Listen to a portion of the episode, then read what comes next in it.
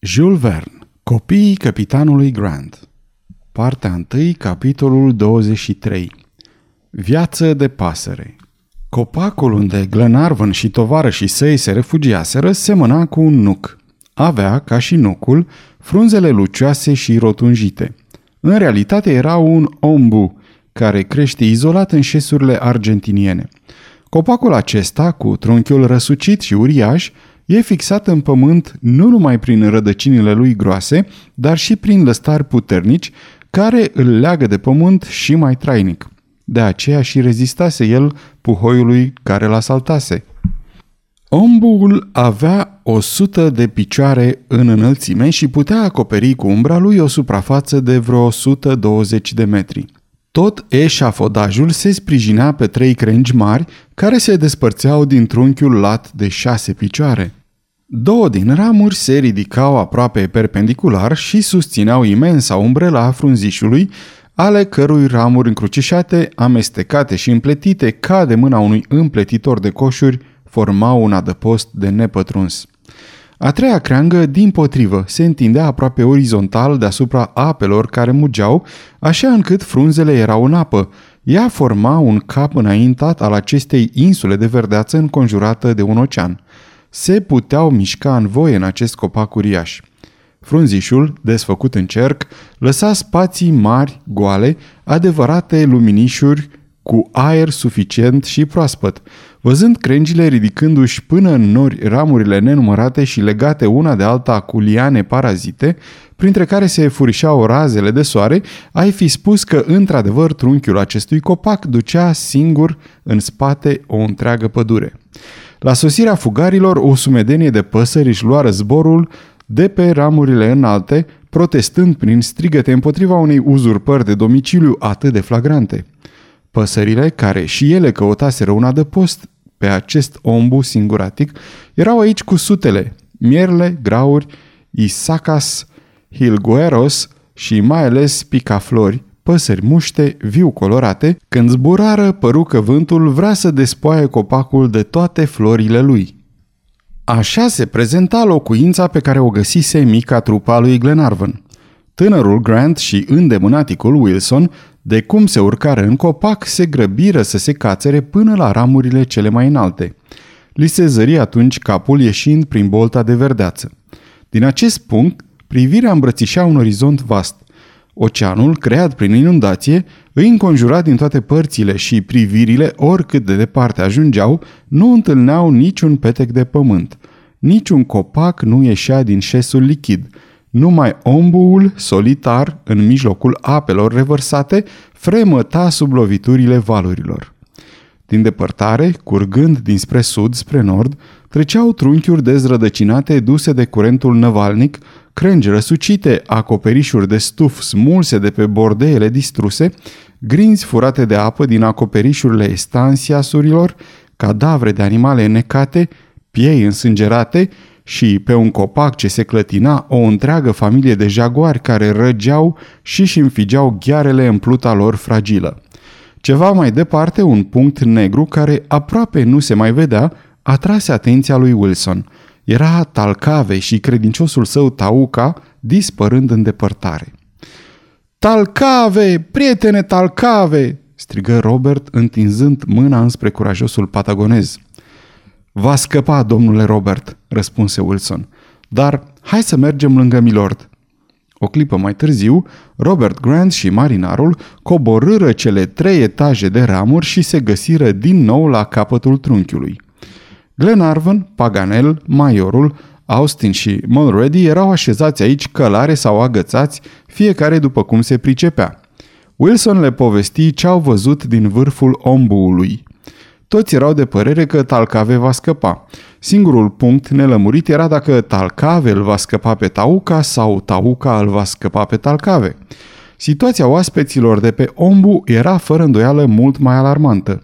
Copacul nu va ceda cu siguranță puterii curentului, iar inundația crescândă putea înghiți și ramurile înalte, căci depresiunea solului făcea din această parte a câmpiei un rezervor adânc. Prima grijă a lui Glenarvan fu deci să stabilească cu câteva crestături puncte de reper care să le îngăduie să observe diferențele de nivel ale apei. Nivelul apei se stabilizase. Se părea că nu mai crește, ceea ce îi mai liniști. Și acum, ce vom face?" întrebă Glenarvan. Ne vom face cuibul, ce naiba?" răspunse vesel Paganel. Să ne facem cuibul!" exclamă Robert. Firește, băiatul meu, și vom trăi viața păsărilor de vreme ce nu putem trăi viața peștilor." Bine," spuse Glenarvan, dar cine ne va aduce merinde în cioc?" Eu," răspunse maiorul. Toate privirile se îndreptară spre McNabbs. Maiorul se așeză confortabil într-un fotoliu natural, format din două ramuri flexibile și cu o mână întinse de sagii lui muiați, dar încă plini. Ah, McNabbs!" exclamă Glenarvan.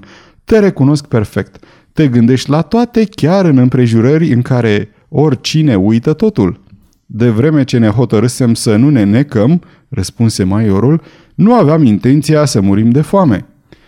M-aș fi gândit și eu la asta," spuse naiv Paganel, dar sunt atât de distrat."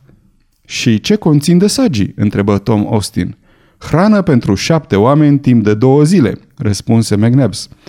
Bun," spuse Glenarvan, sper că apa va scădea destul de mult în douăzeci și patru de ore." Sau că noi vom găsi un mijloc să punem iar piciorul pe pământ, replică Paganel. Prima noastră datorie este să mâncăm, spuse Glenarvan. După ce mai întâi ne vom fi uscat, observă maiorul. Dar de unde foc? Interveni Wilson. Ei bine, trebuie să facem foc, răspunse Paganel. Unde? În vârful trunchiului, ce naiba? Dar cu ce? Cu crengi uscate pe care le vom tăia din copac. Dar cum să le aprindem? Întrebă Glenarvan. Iasca noastră parcă e un burete înmuiat în apă. Ne vom descurca și fără ea, răspunse Paganel. Puțin mușchi uscat, o rază de soare, lentila ochianului meu și veți vedea la ce foc ne vom încălzi. Cine se duce după lemne în pădure? Eu, exclamă Robert. Și urmat de prietenul său Wilson, dispăru ca o pisică în desișurile copacului. În timp ce ei lipseau, Paganel găsi mușchi uscat în cantitate suficientă. Cu ajutorul unei raze de soare și a lentilei, aprinse fără greutate această materie combustibilă, așezată pe un strat de frunze jilave, la trifurcarea crengilor mari ale ombuului. Era o vatră naturală care nu prezenta nicio primejdie de incendiu. Wilson și Robert se întoarseră în curând cu un braț de lemne uscate, pe care le aruncară peste mușchi. Paganel se așeză deasupra vetrei cu picioarele desfăcute, apoi, aplecându-se și ridicându-se repede, produse cu ajutorul poncioului un puternic curent de aer. Lemnele se aprinseră și în curând o flacără frumoasă se ridică pe vatra improvizată. Fiecare se uscă cum putu mai bine, în timp ce ponciourile agățate de crengi se legănau în bătaia vântului, apoi luară masa, drămuindu-și porțiile, căci trebuiau să se gândească și la ziua următoare. Imensul bazin cu apă avea să se golească poate mai încet decât nădăjduia Glenarvan și proviziile erau foarte puține. Ombuul nu avea niciun fruct, dar din fericire putea oferi o mare cantitate de ouă proaspete, aflate în numeroase cuiburi care se găseau între ramuri, fără să punem la socoteală și păsările cărora le aparțineau cuiburile. Toate aceste resurse nu erau deloc de disprețuit. Acum, în ipoteza unei șederi mai îndelungate, trebuiau să se instaleze mai confortabil. Fiindcă bucătăria și sufrageria sunt la parter, spuse Paganel, noi ne vom culca la primul etaj. Casa e mare, chiria nu e scumpă, nu trebuie să ne jenăm. Văd acolo sus niște leagăne naturale în care, legănându-ne bine, vom dormi ca în cele mai bune paturi din lume. N-avem de ce să ne temem. De altfel, câte unul dintre voi va sta de veghe și suntem destui ca să respingem orice animal sălbatic sau chiar o flotă a indigenilor. Nu ne lipsesc decât armele, spuse Tom Austin. Eu am pistoalele mele, spuse Glenarvan. Și eu pe ale mele, răspunse Robert. La ce bun, reluă Tom Austin, dacă domnul Paganel nu găsește mijlocul de a fabrica praf de pușcă. E inutil, răspunse McNabbs, arătând o cutie în bună stare. De unde o ai, domnule maior? Întrebă Paganel. De la Thalcave.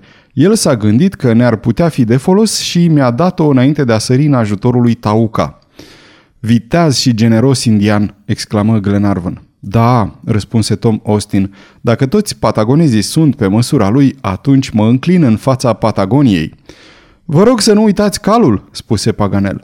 Sunt așa de legați încât ori mă înșel de-a binerea, ori îi vom revedea unul purtându-l pe celălalt." "Cât de departe suntem de Atlantic?" întrebă majorul. "La patruzeci de mile cel mult," răspunse Paganel. "Și acum, prieteni, fiecare poate să facă ce vrea. Vă cer îngăduința să vă părăsesc. Îmi voi alege acolo sus un post de observație și, datorită oceanului meu, vă voi ține la curent cu tot ce se întâmplă în jur."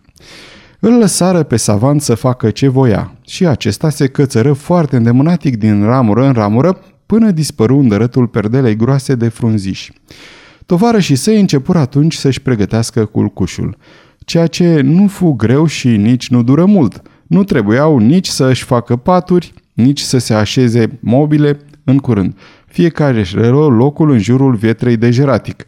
Începură să vorbească, dar nu despre situația prezentă pe care trebuiau să o îndure cu răbdare. Reluară tema inepuizabilă a căpitanului Grant. Dacă apele aveau să se retragă, Duncanul își va revedea călătorii la bord în mai puțin de trei zile. Dar Harry Grant și cei doi marinari, nefericiții naufragiați, nu vor fi cu ei. Ba chiar părea că, după acest insucces, după această inutilă traversare a Americii, orice speranță de a-i regăsi era pentru totdeauna pierdută. Încotro să-și îndrepte noile cercetări. Ce durere pentru Lady Helena și pentru Mary Grant când vor auzi că viitorul nu le mai rezervă nicio nădejde. "Biata mea soră," spuse Robert, "totul s-a sfârșit pentru noi." Pentru prima oară Glenarvan nu găsea niciun cuvânt de mângâiere. Ce nădejde mai putea da el copilului? Nu urmase oare cu o riguroasă exactitate indicațiile din document? "Și totuși," spuse el, treizeci și șapte de grade latitudine nu e o cifră zadarnică. Faptul că aceasta se referă la naufragiul sau la captivitatea lui Harry Grant nu este ceva presupus sau ghicit. Am citit-o doar cu ochii noștri. "Totul e adevărat, milord," răspunse Tom Austin. "Și totuși, cercetările noastre au dat greș." "Tocmai asta mă supără și mă face să deznădăjduiesc," exclamă Glenarvan. "Supărător poate fi dacă vrei," răspunse McNabbs liniștit, "dar nu e cazul să-ți pierzi nădejdea. Tocmai fiindcă avem o cifră indiscutabilă, trebuie să epuizăm până la capăt toate indicațiile ei." "Ce vrei să spui?" îl întrebă Glenarvan. "Ce ne mai rămâne de făcut după părerea dumitale?" "Un lucru foarte simplu și foarte logic, scumpul meu Edward. Să ajungem din nou la bordul Duncanului, să îndreptăm prova spre răsărit și să mergem pe paralela treizeci și șapte de grade, chiar dacă ar fi să ne întoarcem de unde am plecat." "Crezi poate că nu m-am gândit la asta, McNabbs?" răspunse Glenarvan. "Ba da, de o sută de ori. Dar ce șanse de reușită avem? Să părăsim continentul american nu înseamnă să ne îndepărtăm de locul indicat chiar de Harry Grant, de Patagonia, atât de limpede numită în document." "Vrei să începi iarăși cercetările în Pampas?" răspunse majorul, "când știi sigur că naufragiul Britaniei n-a avut loc nici pe coastele Pacificului, nici pe coastele Atlanticului." Glenarvan nu răspunse. "Și oricât de mică ar fi speranța de a-l regăsi pe Harry Grant, totuși să încercăm?" "Nu spun nu," răspunse Glenarvan. "Și voi, prieteni," adăugă majorul adresându-se marinarilor, "nu sunteți de părerea mea?" "Negreșit," răspunse Tom Austin, pe care Mulready și Wilson îl aprobară dând din cap. "Ascultați-mă, prieteni," reluă Glenarvan după câteva clipe de gândire. "Și tu, Robert, ia aminte, căci aici se discută lucruri foarte importante. Eu voi face tot ce-mi stă în puteri ca să-l regăsim pe capitanul Grant. M-am angajat și îmi voi dedica toată viața de va fi nevoie. Întreaga Scoție va fi alături de mine ca să-l salvăm pe omul acesta curajos care s-a jertfit pentru ea. Și eu cred că, oricât de mică ar fi șansa, trebuie să facem ocolul pământului pe paralela treizeci și șapte de grade. Eu unul îl voi face. Dar chestiunea pe care trebuie să o rezolvăm nu este aceasta. Este una mult mai însemnată. Și anume, iată, trebuie să părăsim definitiv și asta cât mai repede cercetările pe continentul american." Problema, pusă în mod categoric, rămase fără răspuns. Nimeni nu îndrăznea să spună un cuvânt. "Ei bine," reluă Glenarvan adresându-se mai ales majorului. "Scumpul meu Edward," răspunse McNabbs, "înseamnă să-ți iei o mare răspundere spunând da sau nu. Hit et nunc. Întrebarea cere timp de gândire. Înainte de toate, vreau să știu care sunt ținuturile străbătute de paralela treizeci și șapte de grade, latitudine australă. Asta e treaba lui Paganel, răspunse Glenarvan. Să-l întrebăm atunci, replică maiorul. Dar savantul ascuns de frunzișul des al ombuului nu mai putea fi zărit. Trebuiră să strige. Paganel! Paganel! Strigă Glenarvan. Prezent! Răspunse o voce care venea din cer. Unde ești? În turnul de observație. Ce faci acolo? Cercetez orizontul imens. Poți coborî o clipă. Aveți nevoie de mine? Da. Pentru ce? Ca să știm prin ce țări trece paralela treizeci și șapte de grade. Nimic mai ușor, spuse Paganel. Inutil chiar să mă deranjez ca să vă spun. Spune atunci. Iată. Părăsind America, paralela treizeci și șapte de grade australă străbate Oceanul Atlantic. Bun. Întâlnește insulele Tristan da Cunha. Bine. Trece cu două grade pe sub Capul Bunei Speranțe. Pe urmă, străbate Oceanul Indian și apoi atinge insula Sfântul Petru din grupul insulelor Amsterdam. Mai departe, taie Australia prin provincia Victoria și, ieșind din Australia, însă fraza rămase fără răspuns. Geograful ezita oare? Nu mai știa pe unde trece paralela? Nu, dar un strigăt formidabil se auzi din înălțimea ombuului.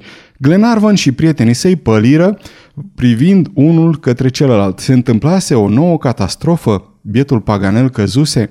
Wilson și Mulready îi și săriră în ajutor când deodată apăru prăvălindu-se un corp lunguieț, rostogolindu-se din creangă în creangă. Era încă viu, murise, nimeni nu știa. Era gata să cadă în apele agitate când maiorul îl opri. Foarte mulțumesc, McNabbs!" strigă Paganel. Ce? Ce ai?" îl întrebă nerăbdător maiorul. Ce te-a apucat? Încă una din obișnuitele dumitale distracții?" Da, da," răspunse Paganel cu o voce sugrumată de emoție. Da, o distracție fenomenală de data asta." Care? Ne-am înșelat, ne înșelăm încă, ne înșelăm mereu. Explică-ne, domnule." Glenarvan, maiorule, Robert, prieteni, îl căutăm pe capitanul Grant unde nu este." Ce spui?" strigă Glenarvan. Nu numai unde nu este, adăugă Paganel, dar unde nici n-a fost vreodată. Sfârșitul capitolului douăzeci și trei din partea întâi.